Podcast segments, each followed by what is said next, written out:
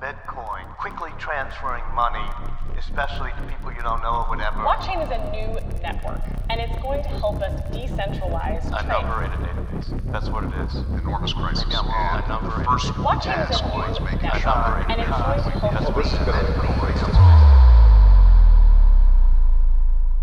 Du lytter til Kryptopia, en podcast om kryptovaluta. Hej, og hjertelig velkommen tilbage her til endnu et afsnit på Kryptopia. Mit navn er Michael Nielsen Søberg, og jeg er vært her på podcasten. I dag der skal du høre afsnittet Hvad er blockchain, som er et afsnit jo, der er et af de her lærerige afsnit, og det har jeg glædet mig rigtig meget til, at I skal høre. Vi får nemlig besøg af den ekstremt dygtige Peter Gelardi Mikkelsen, som efter min mening er nok den mest kompetente mand, man overhovedet kan spørge til blockchain i Danmark. Peter han har også sagt ja til at blive en fast del af vores øh, crew, så vi kan heldigvis nyde godt af alle hans kloge inputs fremover her i Cryptopia. Men først, så skal vi lige have en markedsupdate. A number in a database. That's what it is. Og i dag, hvor jeg sidder og optager det her, der er det den 12. juli. Og jeg tager udgangspunkt i et chart, der hedder fra den 29. april, hvor vi udgiver det første afsnit, hvad er kryptovaluta, og til i dag, den 12. juli. Og kigger vi på chartsene, så er der ikke meget at sige. De er alle sammen røde, desværre. Øh, skulle man tage udgangspunkt i bitcoin til at starte med, så ville en bitcoin have kostet ca. 53.000 sidst vi lavede et afsnit. I dag der koster den 33.470,53 dollars. Primære nedfald sker fra den 13. maj og til slut omkring den 23. maj. Der taber bitcoin cirka 20.000 dollars i værdi. Og øh, hvorfor? Det vides jo ikke med sikkerhed, men det er en klar indikation på, at vi er i et bæremarked.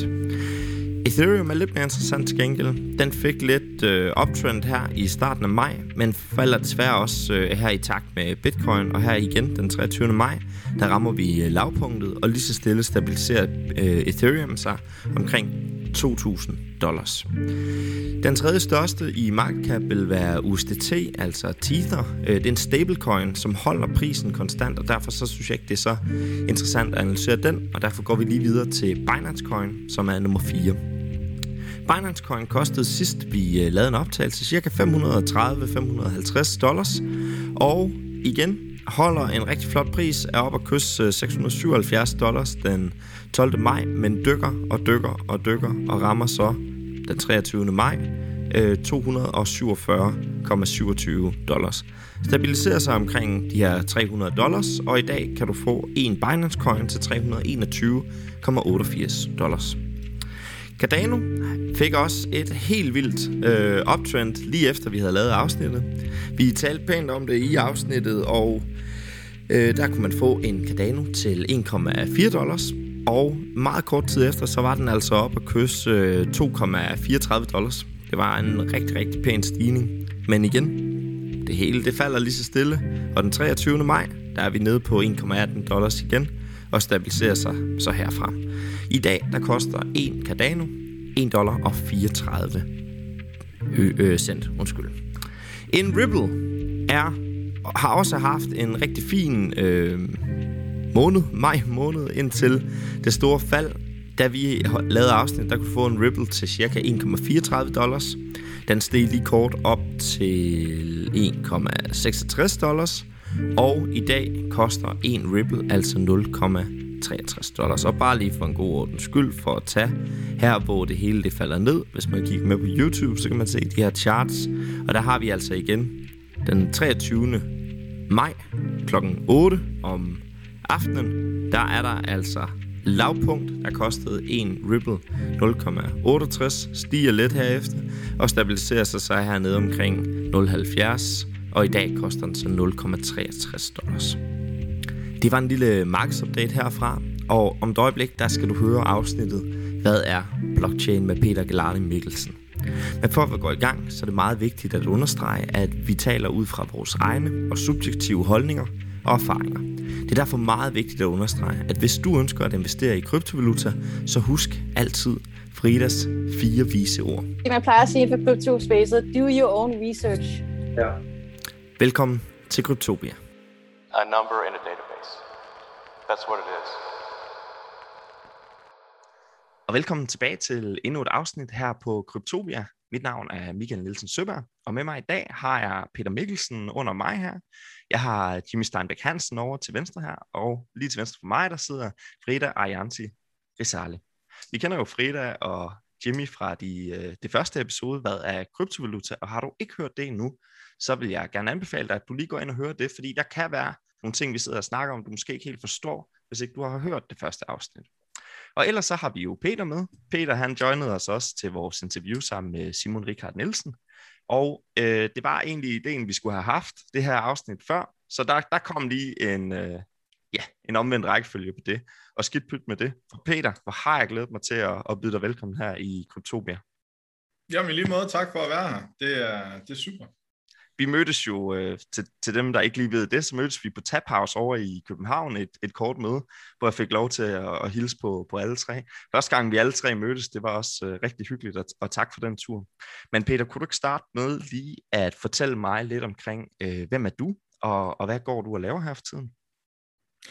Jo, men tak, Michael. Jeg er, jamen jeg hedder Peter, og øh, jeg arbejder med, med blockchain til daglig.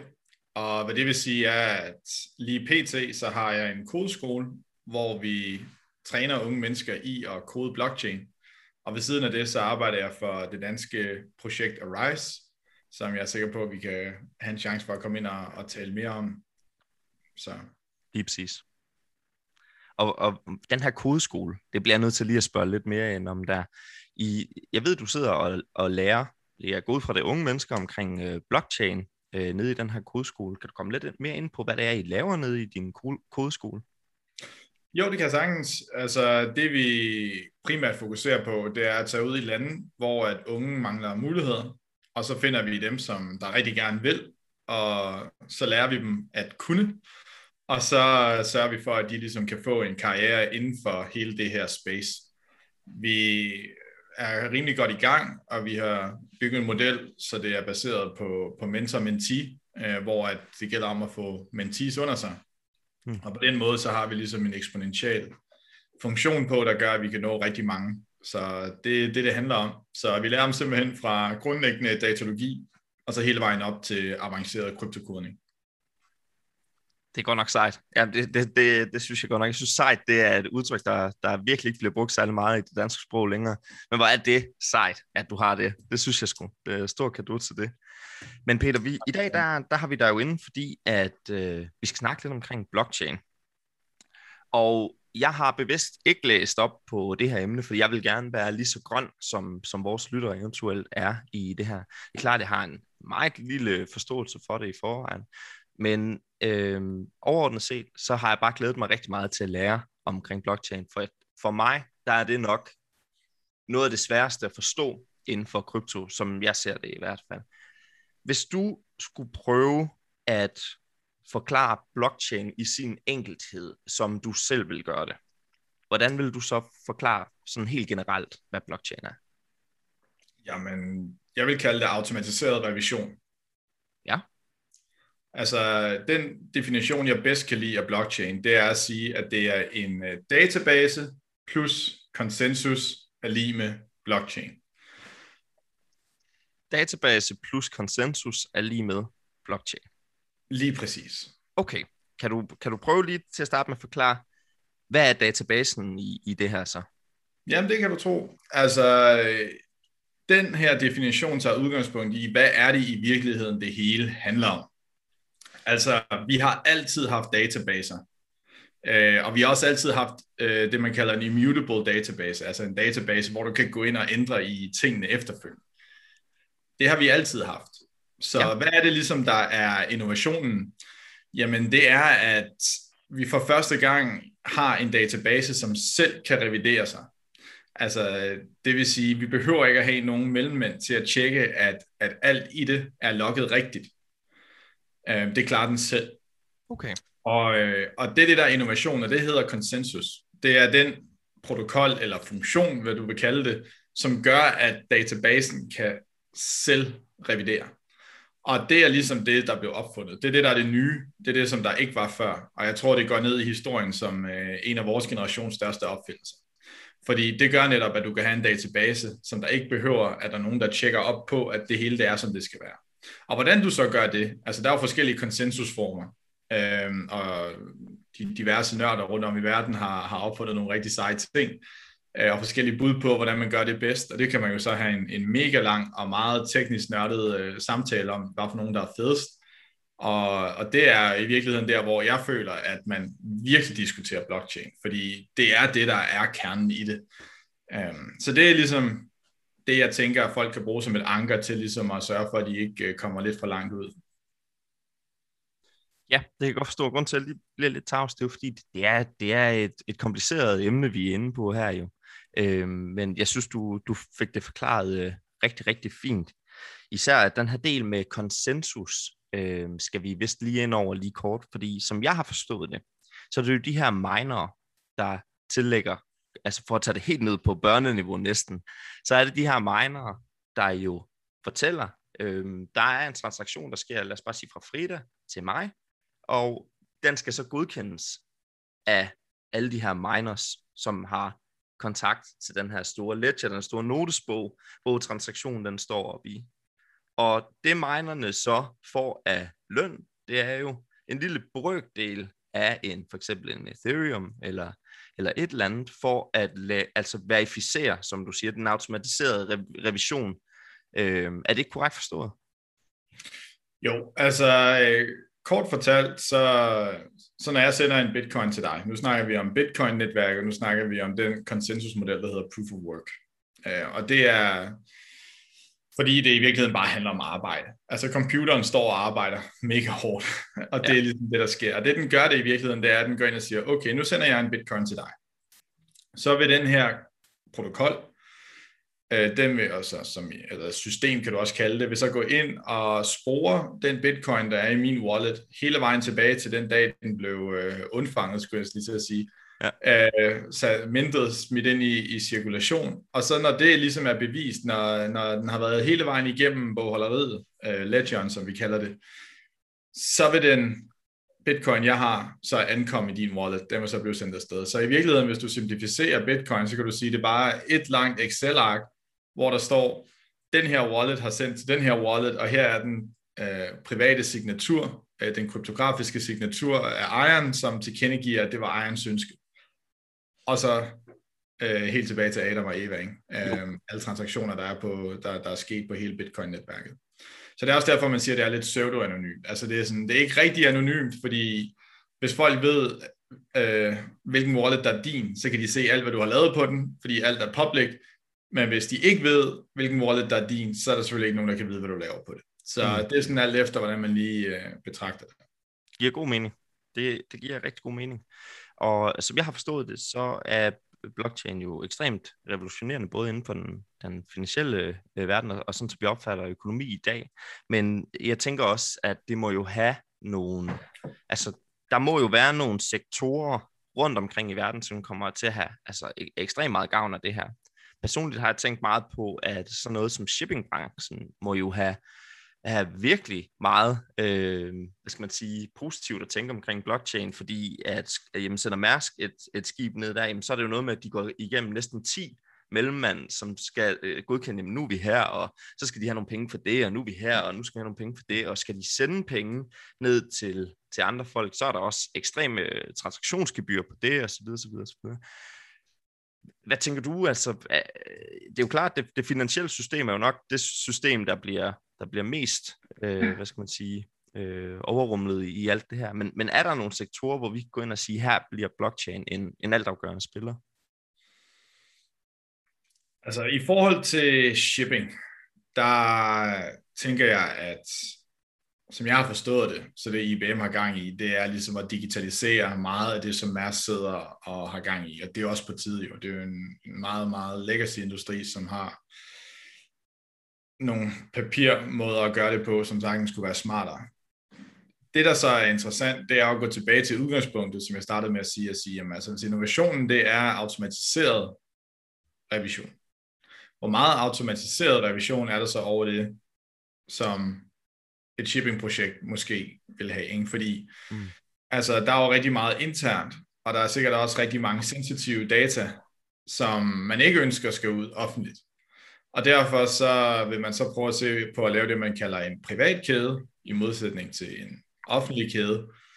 Og spørgsmålet er jo så, hvor meget egentlig krudt i forhold til sådan innovation og blockchain, der er i den her private kæde. Fordi hvis det alligevel bare er selskabet, der selv reviderer i sidste ende, er det så meget anderledes end sort boks flyteknologi, øh, hvor man logger det alt, og så kan man gå tilbage, når så der sker et incident, og så kan man se, hvad der er sket.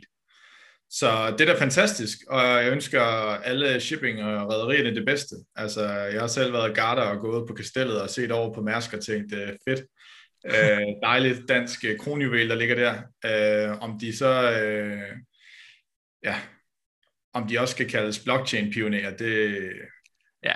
det er sådan en helt anden diskussion. Det er en anden snak, ja. Jeg synes, det er fedt, og jeg synes, det er fantastisk, at der bliver digitaliseret, og igen, altså, databaseteknologi er fedt, Uh, men i forhold til en blockchain-diskussion, der er det måske et spørgsmål om at sige, hvor innovativt er det, ikke? Mm. Det, det kan sagtens følge dig i. Men tænker du, der er, altså, nu tog jeg bare udgangspunkt i shipping her, tænker du, der, var, der er andre sektorer rundt omkring i, i verden, der, der vil få altså virkelig, virkelig meget gavn af, af det her blockchain? Ja, absolut. Som Jimmy også nævnte her i starten, inden vi, inden vi begyndte at, at optage, så altså, der hvor at blockchain shiner, det er i finans, og det er i legal. Og det er simpelthen fordi, at i jura og i finanssektoren, der vil man have ting, der ikke må ændre sig.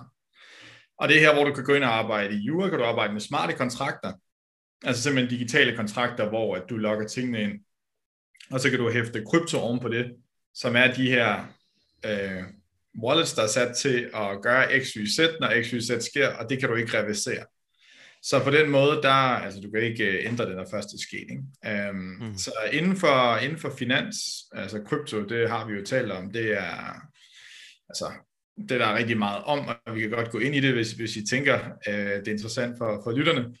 Men, uh, men det er der, altså jeg blev spurgt på Kyberen, da jeg talte til en uh, finanskonference, fuldstændig det samme spørgsmål, og en række hånden op og sagde sådan, udover uh, blockchain, eller udover finans og legal, hvor er det så, vi ser, at øh, der kommer den store innovation? Øh, altså hvis du ikke må snakke om kryptovaluta og smarte kontrakter, Peter, hvor, hvor er det så, vi ser innovationer, hvor jeg bare sagde, okay, jamen, det spørgsmål er ligesom at sige, okay, udover alt der, hvor det giver allermest mening, hvor giver det så mening?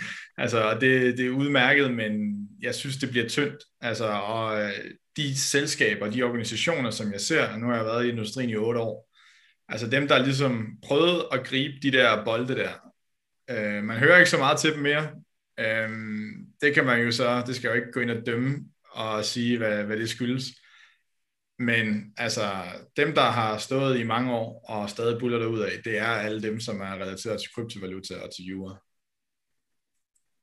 Jamen, altså Peter, for helvede, jeg er jo næsten øh, slået helt bagover. Det, det giver så god mening, det du sidder og snakker om her.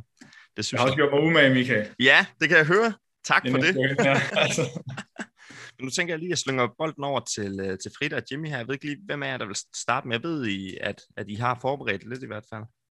Øhm, jamen jeg kan godt lige sådan hurtigt starte, bare lige fordi, øh, ikke fordi jeg lige skal ret Peter, men øh, for lige at udvide lidt øh, den her, også, øh, og måske også dig selv Michael. Øh, ja.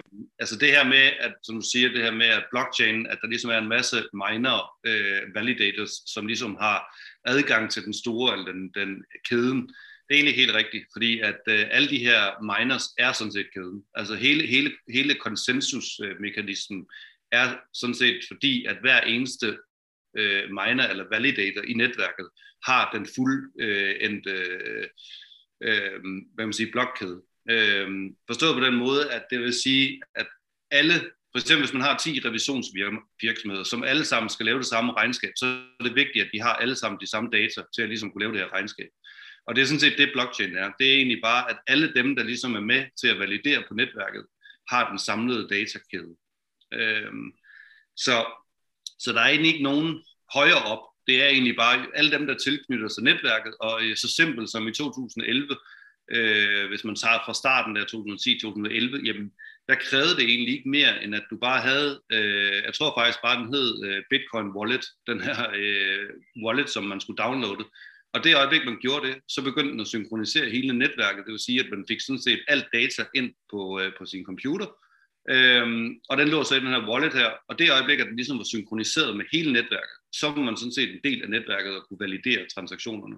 Det var også først der, man ligesom kunne modtage øh, sin, sin, øh, sin bitcoin og, og sende bitcoin. Alle man kunne godt sende og modtage dem, man kunne bare ikke se dem i, øh, i selve sin wallet, før at det ligesom var synkroniseret med hele netværket. Øh, men dengang, der krævede det faktisk ikke mere end, end øh, jeg sad på en MacBook Air e, generation 1 og minede bitcoin. I dag, der skal der lidt mere til, fordi at netværket blev så meget større. Øh, men, men i bund og grund, så er det egentlig bare, øh, at alle dem, der er med på netværk, de er med til at validere, fordi de ligger inde med hele kæden. Og det hedder egentlig bare, at man ligger inde med, med, med hele, hele blockchainen. Ja, og Jimmy, et kort øh, opfølgende spørgsmål til det. Øh, du siger, at i dag der kræver det jo langt mere computerkraft. Det vidste jeg jo egentlig godt, når, når jeg tænker over det. Men hvorfor er det det? Er det fordi, at blockchain den er blevet mere avanceret? Er det fordi, at den er blevet mere... Ja, selvfølgelig er det jo fordi, den er blevet mere udviklet. Men jeg håber, du forstår mit spørgsmål. Altså, hvad, hvad er det, der gør, at, at der egentlig kræver mere computerkraft, end der gjorde i tilbage i 2010? Ja, men det er jo egentlig, det er egentlig sådan en sikkerheds... Øh, ventil, som ligger i selve blokkæden. Altså, øh, der er sådan en, en, en, en, noget, der hedder sværhedsgraden, øh, og så er der noget, der hedder hash power. Og, og hash power er sådan set det, minerne, det er det, computerne giver til netværket. Det er det, de bruger til at lave de her øh, udregninger, de her beregninger her, og øh, de her øh, ja, kryptografiske beregninger, hvis man kan kalde det det. Før i tiden mm. sagde man, at det var grafikkort, man ligesom brugte, fordi at det, var, det var sådan nogle øh, grafiske udregninger, den skal lave, men det er det sådan set ikke. Det er egentlig bare, at, øh, at det kræver bare mere og mere energi på netværket øh, til ligesom at validere det her. Men samtidig med, så har vi også den her sværhedsgrad, som ligesom går ind og regulerer, at jo mere hashpower, altså mere minerkraft vi lægger ind i netværket, jo højere bliver sværhedsgraden, så det hele tiden udligner sig. Sådan så at konsensus og hele protokollen øh, ligesom gør det, den skal. Det vil sige, at der kommer en bitcoin hver 10. minut, hver, eller der kommer der en blok, og i den der er der på nuværende tidspunkt 6,25 bitcoin, som så bliver uddelt til de minere, som ligesom er med til at validere de her transaktioner i den her blok her. Mm. Det blev en lille smule nørdet, men, men, men pointen er egentlig bare, at jo, jo mere, mere netværket vokser, jo, jo sværere bliver det at, øh, at mine bitcoin, fordi at sværhedsgraden ligesom er reguleret af selve minerkraften, der bliver lagt i netværket. Det vil sige, at skulle det ske, at for eksempel, nu har vi set Kina for eksempel, de har været ude og true med at lukke halvdelen af, af, af hele blockchain ned, eller i hvert fald alle minerne, der sidder og, og miner, fordi at de vil øh, lave nogle reguleringer og alle mulige forskellige ting. Jamen det gør jo selvfølgelig, at når, når der forsvinder en masse hash power, altså minerkraft fra netværket, og sværhedsgraden ikke følger med ned, jamen så bliver det lige pludselig meget, meget sværere at mine, men hvis sværhedsgraden ligesom falder tilsvarende, jamen så er, så den udlignet igen. Ja. Og det sker helt automatisk, den her proces her, hver 21. dag, tror jeg, eller også hver 12. dag. Må du ikke lige hænge mig op på. Men der går netværket simpelthen og regulerer hash power i forhold til sværhedsgraden og omvendt. Øhm, sådan så at hvis på et eller andet tidspunkt, lad os sige, at øh, der sidst kun sidder én miner tilbage, jamen så er det, så er det ikke sådan, at han bare øh, sidder med, med, med og ikke kan mine en bitcoin, fordi sværhedsgraden simpelthen har været så høj i forhold til den hash power, der har været i netværket. Så går der nogle uger, og så regulerer netværket sig, og så kan man lige pludselig mine med en, en computer igen. Okay, øh, er det korrekt forstået så, at at antal transaktioner øh, gør, at altså, jo flere transaktioner der er, jo sværere bliver det simpelthen at bryde kryptografien? Øhm, man kan sige, det, det gør i hvert fald, det, altså det, det, det gør det ikke sværere, men det tager længere tid, fordi at, og, og på den måde, eftersom det skal ske i 10 minut, jamen så skal, der jo, så, skal der jo, så skal der jo også blive sværere et eller andet sted. Så det kan man egentlig godt sige, at kæden bliver jo længere og længere, jo flere transaktioner der er, jo flere gange en bitcoin bliver splittet øh, i atomer og samlet igen, fordi at den, bliver sendt ud i alle mulige forskellige transaktioner via alle mulige forskellige uh, wallets, jamen jo længere tid, eller jo mere kraft, eller mere regne uh, energi skal der bruges til at validere, at transaktionen også er rigtig, fordi at der er flere og flere, der ligesom skal, skal, skal være med ind over den her valideringsproces. Så, så kan man egentlig godt sige, at altså man snakker jo meget om, øh, øh, ikke så mange antal transaktioner, mere hvad, hvad fylder en transaktion, og det er fordi, at det, okay. vi snakker data. Ja. Øh, så man kan i teorien faktisk i fremtiden, det arbejder man allerede på nuværende tidspunkt, at man ligesom laver nogle bundles, altså man laver nogle smart contracts, hvor man lægger de her transaktioner ind i, og på den måde, jamen, så kan man sende måske 10.000 transaktioner på én gang, i stedet for at sælge hver enkelt transaktion én gang. Øh, og det er noget, vi kommer til at se i fremtiden, når vi ligesom skal, skal, skal hæve den her øh, begrænsning på, hvor mange transaktioner man kan lave per blok. Øh, men, men som udgangspunkt, så er det egentlig bare, at netværket skal validere og nå at validere ud fra øh, den her konsensusmekanisme, den kører. Ja. Og, og tak for det. Det, øh, det er dejligt lige at få, øh, få uddybet den del. Smid ja. lige bolden over til, til Frida lige hurtigt. Jeg ved, du, du har også lidt øh, forberedt her. Ja, det er jo egentlig bare med i forhold til det med, med altså blockchain-teknologi har jo mange forskellige use cases i verden, og det kommer selvfølgelig også an på, hvilket projekt man kigger på, men, men for eksempel, øhm, jeg synes også, det er meget vigtigt at pointere, at for eksempel en tredjedel af verdens befolkning har jo ikke adgang til, til bankerne på samme måde, som vi har her i den vestlige verden, øhm, eller generelt den finansielle verden. Til gengæld så har de jo en, en, en, en smartphone, og på en smartphone, så kræver de i princippet kun, at de, de skal downloade en app, øh, og så skal de, altså for eksempel en wallet, og så opretter de, så skal de bare egentlig bare oprette sig med en, med en e-mail, og så kan de i princippet begynde at banke sig selv. Så blockchain-teknologi giver jo faktisk muligheden for, for at øh, altså bank de unbanked. Og man kan sige, krypto og blockchain-teknologi giver jo magten tilbage til de her øh, fattige mennesker i de fattige lande, fordi at det giver det enkelte individ suveræniteten tilbage i forhold til deres egne likvider. Og man kan jo sige, at kryptovaluta er jo drevet af blockchain-udviklingen. Og blockchain er jo den underliggende teknologi, der, der ligesom gør det muligt for kryptovaluta at eksistere. Og, og, og som, som de andre også kommer ind på, blockchain er jo tit og ofte også decentraliseret og 100% transparent, hvilket betyder, at, at alle kan få adgang til netværket og se alle de her informationer, der ligger øh, på, på netværket. Øhm, for eksempel så er der et rigtig, rigtig godt eksempel, øh, Chain Analysis, som er et øh, blockchain-analysefirma. De samarbejder med nogle af de her store firmaer, som for eksempel Europol og FBI og øh, United Office on Drugs and Crime. De lavede en undersøgelse sidste år, hvor de undersøgte, hvor mange af de her transaktioner på blockchain-netværket øh, var rent faktisk blevet brugt til kriminelle, kriminelle aktiviteter. Og de estimerede, at det, det var blot kun, øh, jeg tror det var 0,34 procent af alle de her transaktioner på blockchain-netværket, som rent faktisk var blevet brugt til kriminelle aktiviteter. Øh, og hvis man så lige tænker sig op, dollaren, som er den mest anvendte valuta der, i hele verden, den bliver brugt til både terror, krim, øh, øh hvad det, kriminalitet og hvidvaskning. Og så for at sætte det hele lidt mere perspektiv, så har vi også bankerne, som er nogle centraliserede enheder, altså nogle centraliserede institutioner. Øhm, deres, deres narrativ går netop ud på det her med, at krypto- og blockchain-teknologi, det er jo det, det er ikke noget, de kan gå ind og støtte, og støtte, støtte omkring, fordi at de har, så, så har de kontrol i forhold til det her med hvidvaskning. Men, men, men var det ikke Danske Bank, der hvidvaskede for over 1500 milliarder kroner? Og så har vi også, øh, så har vi også den tyske bank, Deutsche Bank, som fik en bøde på 4,4 øh, milliarder kroner øh, for hvidvaskning. Og vi har haft den, øh, den franske storbank BNP Paribas, som fik en bøde på 48,5 milliarder øh, kroner for hvidvaskning. Danske Bank fik også en bøde på, på 32,5 milliarder kroner for hvidvaskning. Plus vi også har JP Morgan, og vi har Citigroup, og vi har Wells Fargo, som, som også er nogle store banker, som også fik, en, øh, som også fik en ret store bøder for, for hvidvaskning. Og det her, det kunne kun lade sig gøre, fordi det er centraliserede enheder. Altså det er lukket for offentligheden. Det er kun bankfolkene, der juridisk kan tilgå deres egen netværk. Og så er der også det faktum, at, at banken også har magten til at kunne stoppe en transaktion, øh, hvis, ikke de lige, øh, hvis ikke de lige bryder sig om det, og de kan, de kan begynde at stille, øh, stille spørgsmål til det. Det vil ikke kunne lade sig ske med blockchain. Altså, det, det, det, er ikke noget, som, altså, det er ikke noget, som, som det kommer en tredje part med. Så man kan sige, det, jeg, vil, jeg vil mene, at blockchain-teknologien den er så revolutionerende, fordi det er første gang, man i historien ser øh, ser en teknologi rent faktisk, give, give, give, øh, som jeg også sagde før, øh, giver magten tilbage til de enkelte individer i forhold til deres egne likvider. Øhm, og som jeg også nævner i det første afsnit, øhm, historien har bare vist os, at, at centraliserede enheder igennem historien bare ikke kan finde ud, de kan ikke finde ud af med magten og penge, de kan ikke finde ud af at styre det, fordi at de misbruger det. De misbruger det på grund af menneskets, øh, menneskers psyke.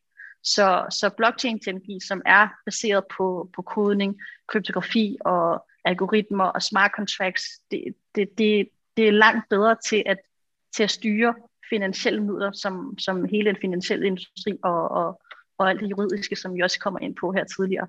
Det er, det, det er mega fedt, fordi at det, er, det er en spændende tid, vi går ind i, og den, det er jo en teknologi, der er stadig under udvikling. Så ja, i interviewet med Simon Richard Nielsen, der snakkede vi lidt om den her underholdningsværdi, der er i bitcoins og i, i krypto generelt. Øhm, det er jo lidt ærgerligt, at det ikke er sådan nogle ting, som at der er 0,34% af transaktionerne på en blockchain, der bliver brugt til kriminalitet, mens størstedelen af den danske befolkning nok regner med, at det er over 50% ikke? Så mega skarpt. Ja. Men, men det er også, ja. altså, det skal godt at vi er underholdende, Michael. Ja. men, men, men det er jo også, altså problemet, problemet er jo også lidt, at hvis man kigger på, på hvad blockchain kan kontra, øh, hvordan den finansielle sektor fungerer i dag, så burde de jo være øh, fuldstændig stoke og, omkring den her teknologi, fordi for det første vil det gøre deres service hurtigere, billigere, nemmere og så videre, så videre. Så hvis de ligesom omfavnede den, øhm, og brugte det positivt. Og det er det jo selvfølgelig nogen, der gør. Der, der er jo, vi ser jo nogle industrier og virksomheder, og, øh, også inden for bankverdenen og, og den sektor, som ligesom begynder at kigge lidt på de her muligheder. Jeg siger ikke, at man skal gå full-blown øh, blockchain. Det, det tænker jeg umiddelbart sjældent er, er løsningen. Det er en ret dyr øh, database, øh, at bruge. Men og, og, og det vi også var inde og snakke om, det, det, det var jo meget omkring det her proof of stake, altså øh, eller proof of work i forhold til, til, til bitcoin. Øh, men men som, som, øh, som Peter også var inde på, jamen altså, der findes jo voldsomt mange forskellige algoritmer som, og, og, øh, og måder en, en blokkæde den kan sikres på. Altså, vi har proof of stake, og vi har proof of work, og vi har proof of consensus, og vi har proof of community, og vi har alle mulige forskellige ting, som vi så kan, kan nørde ind på på et eller andet tidspunkt, eller, øh, eller skrive et indlæg omkring, eller et eller andet. Ja, men Jimmy, øh, undskyld, jeg afbryder, men øh, jeg synes faktisk, det er super relevant lige at forvente, fordi Peter brugte også det her proof of work og proof of stake. Ja. Øh, jeg har læst lidt op på det her med nogle kammerater for et par uger siden, men jeg kunne egentlig godt øh, tænke mig, hvis der var en af jer, der lige gad at prøve at simplificere proof of work og proof of stake. Hvad, hvad er det helt præcis, det er? Ja, øhm, altså man kan sige, proof of work, det er jo, hvor at det er netværket, der ligesom styrer det hele, forstået på den måde, at Øh, for eksempel ved Bitcoin, jamen der er der, en, der, er der ligesom en konsensusmekanisme, øh, og der er ligesom en protokol, og der er ligesom en, øh, en algoritme, som ligesom styrer det her med, jamen øh, hver blok skal komme hver 10. minut, der skal være så og så mange bitcoin i en blok, og så videre, så videre. Hele, hele den der proces der, den har man sådan set også et sted i det, der hedder proof of stake. Øh, men forskellen er bare, at der ligger du din indsats i form af, øh, at du lægger en token, eller du lægger en coin i din wallet, for ligesom at være med til at validere. Så det vil sige, at du skal have lidt skin in the game på, på, i form af, at du ligesom skal satse nogle, nogle coins, som du mm. bare låser i en wallet, øh, for ligesom at synkronisere med netværket. Så øh, hvor du på den anden side set, jamen der skal man bruge en masse computerkraft, man skal bruge en masse øh, hardware osv. osv øh, ved proof of work, jamen, hvor ved proof of stake, der skal du egentlig bare bruge en helt almindelig serverforbindelse. Altså det kræver egentlig ikke ret meget. Man kan, altså Pi for eksempel, som er et netværk, det, den miner jo direkte, altså synkroniserer direkte via øh, mobiltelefon. Fordi at i en mobiltelefon, der sidder, ligger der faktisk nogle ret øh, hæftige processer, som faktisk kan en hel masse øh, i forhold til almindelige computer også. Øh, så det kræver lige pludselig ikke ret meget. Det kræver ikke ret meget internetforbindelse, det kræver ikke ret meget øh, hukommelse, det kræver ikke ret meget alle de her ting her. Øh, så derfor har man inde at kigge på proof of stake frem for proof of work, fordi at det er en lille smule mere, øh, hvad kan man sige, sustainable i forhold til, til, til, til miljø og så videre, så videre. Øh, ja. Der har været meget diskussion omkring det her med, at bitcoin og blockchain, det er, det, det er meget, meget ressourcekrævende, og det, er, det bruger en masse strøm og alle de her forskellige ting. Men, men, og det er også rigtigt, men det er jo fordi, man tager en enkelt lille ting og siger, jamen det her, det koster så og så meget strøm, eller så og så meget energi. Men hvor hvis man kigger på den helt almindelige traditionelle øh, pengesektor, jamen hvad koster det at opbevare penge, hvad koster det at lave penge, hvad koster det at transportere penge, hvad koster det at, at forsikre penge og, og, og håndtere penge generelt, alle de her forskellige ting. Og det er jo det, man ligesom skal tage som kontekst i forhold til, når man går ind og kigger på det. Øh, men det er klart, udvikling sker hele tiden, innovation sker hele tiden, og man kan sige, at, at proof of stake er faktisk ældre end proof of work, men man fandt bare ud af, at dengang, der var det ikke så sikkert i forhold til proof of, uh, of work. Nej, øh, og proof of stake, det, uh, proof of work, det, det fangede 100%, men bare lige for at være helt sikker, altså proof of stake, det er det her, du taler med, med Pine Network og, og så videre. Jeg har en kammerat, der havde læst en artikel her for, for et par uger siden omkring, at vi måske kommer til at se uh, små uh, smart, uh, altså lamper, som vi kender det fra Philips Hue, og så videre, vi kommer til at se vores fjernsyn måske, altså på sigt uh, kunne være små miners, øh, der synkroniserer med din wallet og, og bare godkender transaktioner på den måde, skaber et eller andet. Er det proof of stake? Jamen det er altså, altså proof of stake er egentlig bare en wallet, der er synkroniseret med netværket. Den skal ligesom en, en, en, en bitcoin wallet eller en, en, en blokkæde skal være synkroniseret, så skal det det også i, i, i proof of stake. Så det skal være 100% synkroniseret med netværket 24-7. Mm. Øh, og, og, så, så der kan man sige, step 1 er egentlig bare, at man har en eller anden server, som kan være online 24-7 så er man step 1. Så kommer det næste, det er alt efter hvilken, øh, hvilken blockchain man understøtter. Jamen så er der nogle forskellige øh, krav til, hvordan du kan blive en validator på netværket. Og øh, oftest kræver det, at du, du lægger x antal to- tokens eller coins, som man så lægger i det, der hedder en masternode, eller man lægger det i en staking pool, eller hvad man nu kalder det i dag. Øhm, og så er man egentlig bare med til at validere. Så får du en del af transaktionsindtægter, når du er med til at, ligesom at validere det her. Men du får ikke som sådan ikke nogen coins, fordi at de er jo pre-mined øh, oftest, når det er proof of stake. Øh, og så begynder det at blive sådan en lille smule nørdet. Øh, men, men for at komme ind på det der med din kammerat, med, med, med, at vi kommer til at se de her validators øh, i alle mulige forskellige elektronik i vores øh, hverdag, det er jeg ikke i tvivl om kommer til at ske. Fordi hvis man bare kigger alene på, øh, hvad der ligger af computerkraft i mobiltelefoner, og hvis vi tænker på, at øh, jamen, når, når den halvdel af verden er vågen, så sover den anden halvdel af verden. Så det vil sige, at hvis man, hvis man kunne lave et system, hvor at så snart du satte din mobiltelefon i en oplader, jamen så gik den sådan set ind og, og validerede øh, blockchain-transaktioner. Øh, så kunne man sagtens gøre det. Man kunne også se det i supermarkedet med de her helt almindelige terminaler, de i forvejen har, at når, når de bare står hen, øh, jamen der ligger øh, firkernede processer i sådan nogle maskiner, de kunne sagtens være med til at validere netværk øh, og alle mulige forskellige ting. Så, så, så der findes rigtig, rigtig mange muligheder af alle de forskellige ting, og det har vi sikkert ikke set til sidste af endnu. Øh, men udover de to konsensus, kan man sige, jamen der findes der jo måske 10, 12, 15 andre forskellige, mm. øh, som, øh, som, som også er en mulighed for at, at validere transaktioner. Så, øh, så, så vi behøver ikke at have det her øh, voldsomt ressourcekrævende proof of work, hvis, vi, hvis det er den vej, vi går med at, at validere. Jeg er jo, jeg er jo helt blown away. Altså, sådan som jeg ser det nu, altså, så, så er der nogle ting, der begynder at, at sige klik og i hovedet på mig, synes jeg, øh, jeg kunne sagtens se et, et finansielt system, i hvert fald, hvor vi alle sammen bidrager, og på den måde også øh, opretholder. Det er, jo, det er jo på en eller anden måde en, en virkelig, virkelig smuk tanke, at ja. vi skal alle sammen bidrage for at, ja. at kunne tjene, ikke? Ja. Peter, jeg, und... jeg, jeg, jeg, vil, jeg, den tager lige hurtigt Ja, selvfølgelig. Øh, jeg, havde, jeg havde på et tidspunkt, der jeg også haft uh, diskuteret med rigtig, rigtig mange. Altså i teorien kunne man jo og, og det, er jo, det er jo der, hvor jeg tænker, hvorfor gør man det ikke? Øh, I teorien, så kunne man fx tage det danske skattevæsen og fuldstændig øh, ligge på blockchain og, øh, og, og, og digitalisere i form af, at man laver smart contracts. For eksempel, at når folk, de, øh, når, når en faktura ligesom bliver lagt ind i, i, i selve blokkæden, jamen så vil et system, smart contracts, vil kunne se, jamen hvad er momsen af det her, og med det samme mm. låse de her penge her til en momskonto, så der ikke vil øh, kunne ske momsvindel i Danmark, eller det kunne være i forbindelse med udbyttesbeskatning, at man ligesom havde de her kontrakter liggende på blockchain via smart contracts, så der ikke sad en Henning eller en O eller et eller andet løg inden skat.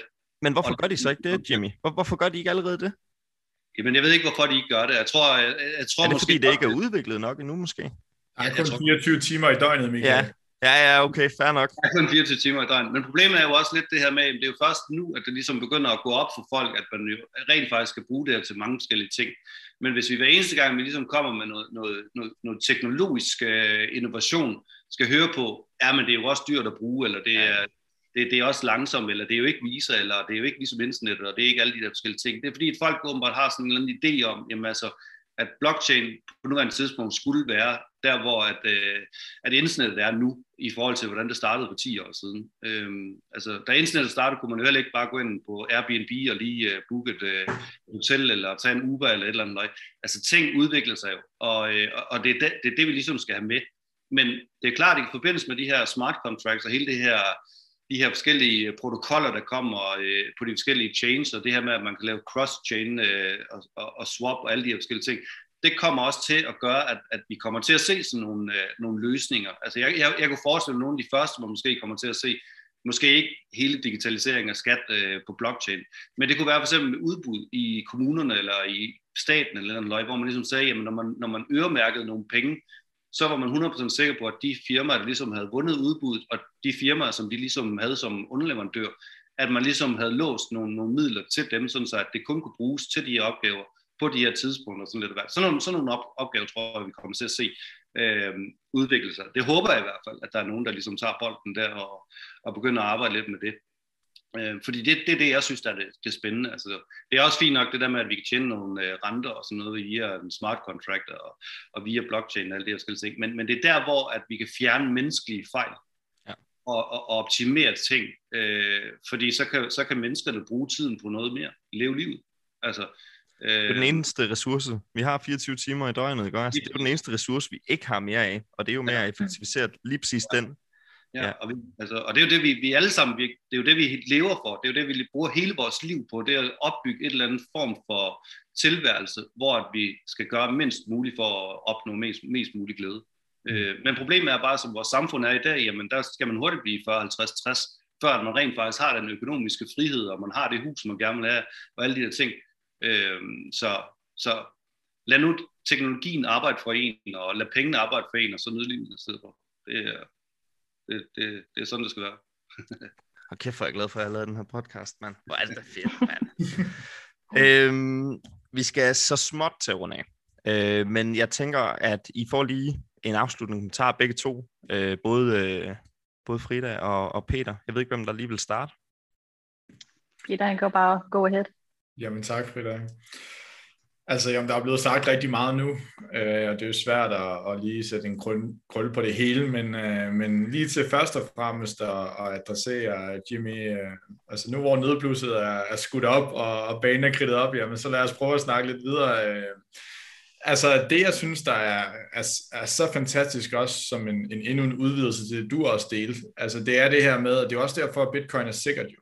Altså det er jo i og med, at alle noder ligger ude decentraliseret rundt om i hele verden. Det, altså så, så betyder det jo, at hvis du skulle slukke for netværket, hvis du skulle slukke for bitcoin, så ville det kræve, at hver eneste node, det vil sige hver eneste lille computer rundt om i et eller andet kælderlokal i hele verden blev slukket på én gang. Mm. Og det er, altså hvis bare én computer overlever øh, the, the, the purge, altså så vil, så vil bitcoin bare være op næste dag.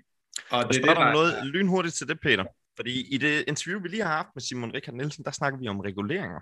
Og der siger han jo, at så snart øh, Bitcoin får en, en, eller krypto generelt får en ekstra antal procent af vores BNP, jamen så bliver det reguleret. Og så spurgte jeg jo, om, om vi op, kommer til at opleve det samme, så ligesom vi ser i Kina, hvor de har gjort det. Og han simpelthen bare iskold siger, ja. Øhm, altså, øh, men samtidig så sidder du og siger, vi, hvis bitcoin skal slukkes, jamen så kræver det, at al computerkraft i hele verden slukker på samme tid. Er, er du enig i, i Simon, at, eller nej, det, det, det omformulerer jeg lige. Hvordan er det så lige helt præcis, man går ind og regulerer på det her? Hvordan er det så lige, man nedlukker systemet som, som stat, eller som... Så forstår du, hvad jeg mener? ja, så det du spørger mig om, det er, kan stater gå ind og slukke for det? Ja, præcis. Fordi, hvordan skulle de ellers uh, sørge for, at vi ikke bruger det? Der vil jeg svare, nej. Kan det ikke. Det kan ikke lade sig gøre. Det kræver, at man, man slukker hele internettet ned i hele verden. Altså, så, så selvfølgelig så kan de gå ind og forbyde det. Og det vil selvfølgelig være et hårdt slag, og det var det jo også med Kina. Altså, det er da, det er da noget, der har en impact. Når det så er sagt, så, så er det teknisk ikke muligt. Så det, jeg ligesom foreslår, det er at sige, jamen, hvorfor ikke arbejde med det her? Altså, hvorfor ikke prøve at drage nytte af det? Det er jo det, som stater har gjort igennem mange år, det er, at der er kommet noget nyt. Det har udfordret øh, status quo, øh, men hvis der er noget reel innovation, så prøv dog at, at samarbejde med det. Prøv at drage nytte af det, i stedet for at se det Mm. som en udfordring. If you Øh, can't beat them, join them. Ja, altså, og så øh, blev det et land, som, øh, som nyder frugten af det her. Ikke? Altså, Israel var nogle af de første til at være super venlige over for krypto. Fordi de forstod med det samme. Altså, de, det er jo også et øh, land, som, som har en kultur for at forstå økonomi rigtig godt. Så jeg ved ikke, om det var, altså nu spekulerer jeg bare, jeg ved ikke, om det var tilfældigt, at, at de bare lynhurtigt så det for, hvad det var. Sige, okay, det her det er et digitalt bud på guld, så lad os prøve at, at drage nytte af det, i stedet for, og, og så videre. Ikke? Og hvis der sidder nogen derude, der ved mere om lige Israels situation, så, øh, så tilgiv mig. Øh, men øh, det var i hvert fald det, som jeg havde opfattet, var det, der skete. Øh, at, at de ligesom var ret hurtige til at prøve at samarbejde med det, og dermed også selvfølgelig har høstet rigtig godt. Altså, øh, jeg ved da, at øh, Celsius har et kæmpe kontor dernede, og, øh, og i forhold til det, du sagde, Frida, med banked og unbanked, altså der er det jo her, hvor, altså det var noget af det, der fik fik mig tilbage til Danmark, er jo også, at jeg kunne, kunne arbejde for Arise her. Altså jeg har altid sagt, at der er tre kæmpe problemer med, med blockchain, øh, som skal løses, før det for alvor bliver, bliver kæmpe.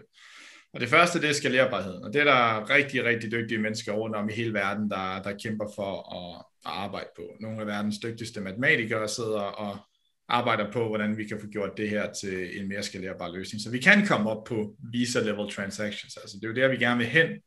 Øh, men vi har også kun været i gang i otte år. Og som jeg også har sagt mange gange, at hvis, øh, hvis jeg kunne have set, da vi startede, at jeg som 50-årig ville sidde og, øh, og læse en overskrift om, at øh, nu har Kina slukket for en masse miners, og det har gjort, at bitcoin-prisen er faldet til 30.000 dollars, så synes jeg ærligt talt, at jeg ville have gjort noget meget meningsfuldt med mit liv. Altså det var sådan en drømme-headline, da vi startede ud jo. Det var sådan, wow, hvis vi bare kunne nå dertil, hvor kunne det være fantastisk. Ikke?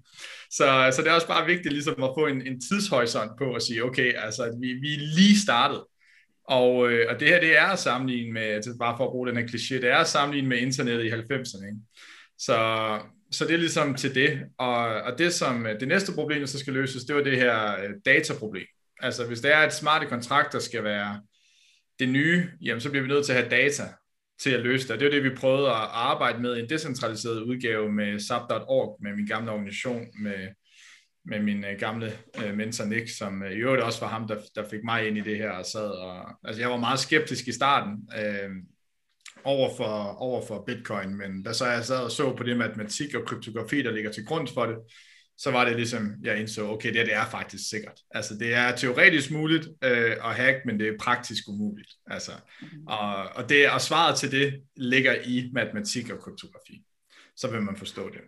Og så det tredje problem, som der er absolut vigtigt, vi får løst, det er det her med altså user-friendliness. Altså, det, det skal være brugervenligt.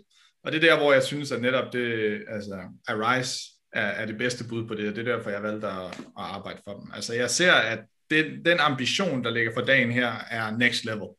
Altså, hvor man går ind og siger, jamen, vi skal have en global udgave af MobilePay, som der har alt. Altså, den skal have alle pengelag, krypto, fiat, øh, altså almindelige penge, som man også kalder det. Øh, det skal have applikationer, der kan integreres, det skal være globalt, øh, det skal være cross-border, og netop som du siger, Frida, øh, altså på tværs af grænser, altså netop som du siger, Frida, så kan man gå ind og, og bare downloade en app, og så er man ligesom i gang. Ikke? Altså det er ligesom den måde, hvor man kan gå ind og arbejde med digitale penge på et helt nyt niveau. Og det er universet, det er Rise skaber, og det er jeg enormt stolt over at være med i. Og, øhm, jeg kan også stå. Ja, så, så det, er, det er ligesom det, vi arbejder på, øh, arbejder hen imod, dag ind, dag ud. Og, øh, Fantastisk, Peter. Ja. Og, og lige om lidt, så, øh, så slukker vi jo den her optagelse og, og starter en ny til vores small talk. Og der er jeg helt sikker på, at vi også kommer mere ind på, øh, på Arise der. Men Frida, øh, vi, vi skal småt til at runde af. Vil du lige tage en, øh, en, afsluttende, en afsluttende kommentar? Jo, jo, altså det er bare med i forhold til, med, med, hvordan man ellers også kunne bruge blockchain i, i de forskellige industrier. Øhm, bare lige for at komme med et lille eksempel. Øhm, coronakrisen hvordan ville det ikke have set ud, hvis, øh, hvis vores land rent faktisk var blevet styret af et decentraliseret system? Hvis alle folk har, havde mulighed for at kunne stemme, øhm, skal vi have lockdown, skal vi ikke have lockdown, baseret på de, de fakta, der rent faktisk ligger tilgængelige nu. Jeg tror måske nok, at der havde været langt flere virksomheder, der ville have, have overlevet, end i forhold til, hvis, hvis Mette, Mette Frederiksen og hele hendes team, de bare valgte at, at lukke det hele ned på, så, på så decentralisering er egentlig også øh, øh, pro-demokrati? Øh, ja, det, det kan man sagt. Der, der findes jo for eksempel også governance tokens, eller governance coins for eksempel, som også øh, bliver anvendt på samme måde som, som, øh, som, som et demokrati. Men, men, men det er bare for at tage et eksempel i forhold til, hvilken vej det også kunne gå. Mm. Øhm, nu ved jeg ikke, om det kommer til at ske i fremtiden, men det er jo bare for at give et eksempel øh, i forhold til, hvordan, hvordan man ellers skulle håndtere hele den her coronapandemi øh, her hjemme i Danmark, og i forhold til, hvor mange virksomheder, der rent faktisk ville kunne have overlevet, hvis det var, at alle folk rent faktisk havde været med til at kunne, kunne stemme øh, igennem et decentraliseret system. Det er jo øh, virkelig spændende tankegang. Altså det, ja. det er jo lige før, man, man, man udvander et, et folketing på den måde, så ikke? Ja, ja. ja. Jeg tror også derfor, at, at staten, de er jo, de ser, altså krypto og blockchain, det er jo lidt en trussel for dem, fordi at det, det tager jo magten fra dem, i og med, at det giver jo magten tilbage til de enkelte individer. Det er så simpelt som det. Så ja. Det var en rigtig flot afsluttende kommentar, synes jeg. Og øh, med de ord, så synes jeg, at vi runder øh, afsnittet været af blockchain lige så stille af. Jeg synes virkelig, vi er, vi er kommet øh, vidt omkring, og det kan også sagtens være, at der er nogle begreber, vi skal have dykket mere ned i på et tidspunkt. Så håber jeg, at vi kan, vi kan regne med dig, Peter, til den tid. Jo, du kan altid regne med mig, Michael. Du ringer mig. Tak skal du have. Tusind tak, fordi I var med, og have det godt, ikke? Lige måde. Ja, tak, og lige måde. Og det var altså afsnittet Hvad er blockchain her på Kryptopia, hvor vi havde besøg af Peter Gelardi Mikkelsen. Der skal selvfølgelig lyde en kæmpe stor tak til Peter for at være med, men også en tak til Frida og Jimmy for at sidde og være mine medværter. Jeg synes, det var lærerigt. Jeg har virkelig fået rigtig meget ud af den her snak, og jeg håber, I fik lige så meget ud af det, som, øh, som jeg gjorde. I kan sikkert se entusiasme i mine øjne, hvis man kigger med på YouTube. Og skulle man kigge med på YouTube, så må man jo meget gerne gå ind og subscribe vores YouTube-kanal. Øh, og man kan selvfølgelig finde podcasten på alle de andre streamingplatforme, Spotify, iTunes osv. Og skulle man have lyst til at gå ind og give Kryptopia en anmeldelse derinde, så vil det blive værdsat rigtig meget. For podcasten vil nemlig blive fremhævet, jo flere anmeldelser den får. Alt i alt, tusind tak til Frida, Jimmy, Peter. Der skal lyde en tak til Radio 4's Talent Lab for at hjælpe med øh, udarbejdelse af podcasten. Mit navn er Michael Nielsen Søberg. Vi ses på månen. Du lytter til Kryptopia, en podcast om kryptovaluta.